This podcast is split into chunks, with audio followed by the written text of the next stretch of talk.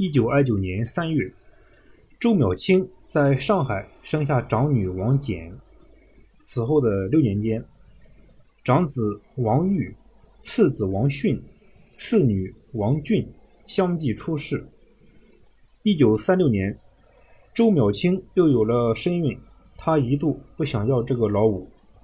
一九三二年幺二八事变，日本入侵上海后，家境日窘，照顾和教育两儿两女的任务已经很繁重。不料这时周淼清的小妹妹生了重病，不久去世。周淼清和娘家一起忙里忙外，错过了去医院手术的最佳时机。一九三七年二月五日，上海衡山路一条老弄堂里。传来一阵响亮的婴儿啼哭声，王家的第五个孩子降临人世。王守奇给儿子取名选，除了按辈分，名字中要带肘字旁。王守奇大概希望这个坚持要来人世间走一遭的小生命，能够在遇到人生的岔路口时选择正确的道路。他和妻子当然没有想到，这个名字日后竟响遍整个中国。王选一家当时住在位于法租界的衡山路，路的两旁种着法国梧桐。居民住宅是二十世纪二十年代建造的石库门房子，外墙用砖砌成，内壁多是木板，两扇黑漆大门，门框和门槛用的是粗石条，很像旧时的库房。石库门住宅是上海旧式里弄住宅的典型样式。一排连着一排的石库门组成了庞大的弄堂，就像北京的胡同，有着深厚的人文底蕴和标志性的地域风情。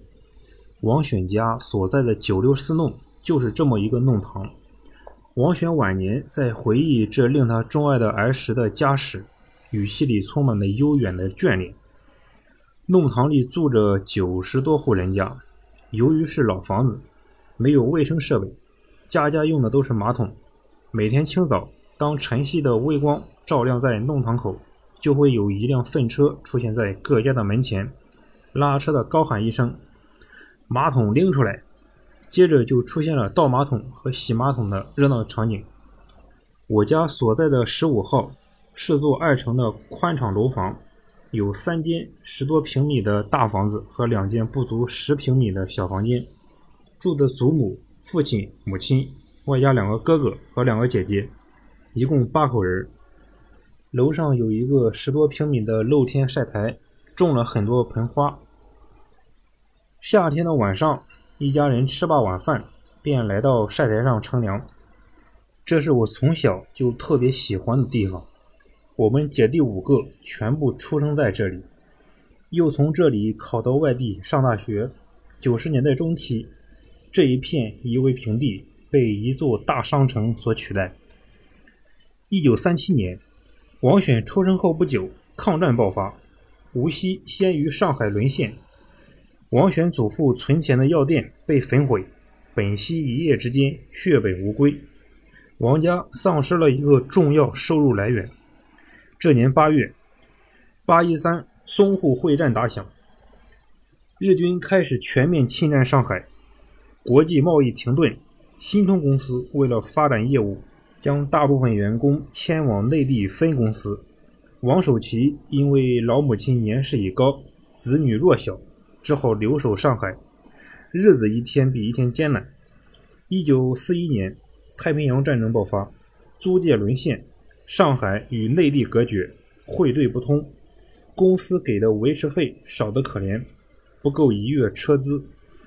而王守奇在新通工作十年，辛苦积攒的几千元旧法币，几年间币值一贬再贬，到最后只换回了极小数目的伪金圆券。美联社曾在一篇通讯中形象地报道了当时法币一百元的购买力：一九四零年可买一头牛，一九四三年可买一头猪，一九四五年可买一只鸡。一九四六年可买一只鸡蛋，一九四七年只能买三分之一盒火柴，这给王选的父亲以沉重打击。他多年后提起此事，仍然气愤地说：“至今失子，犹有余痛。我得此教训，所以从抗战胜利一直到解放以后，我不再参加任何储蓄。当时王选和哥哥姐姐们都在上学，生活顿时陷入窘境。王守奇只好托表弟顾鼎吉介绍，在一家卖尼龙的商号做兼职会计，以补贴家用。一九四五年一月，王选的祖母去世。由亲友相助才凑齐的丧葬费。王守奇和妻子都是对金钱很看淡的人，好日子能过，苦日子也能过。他们量入为出，把家打理得井井有条。因此，在王选儿时的记忆里，并没有留下多少困苦的印记，而是充满了温馨。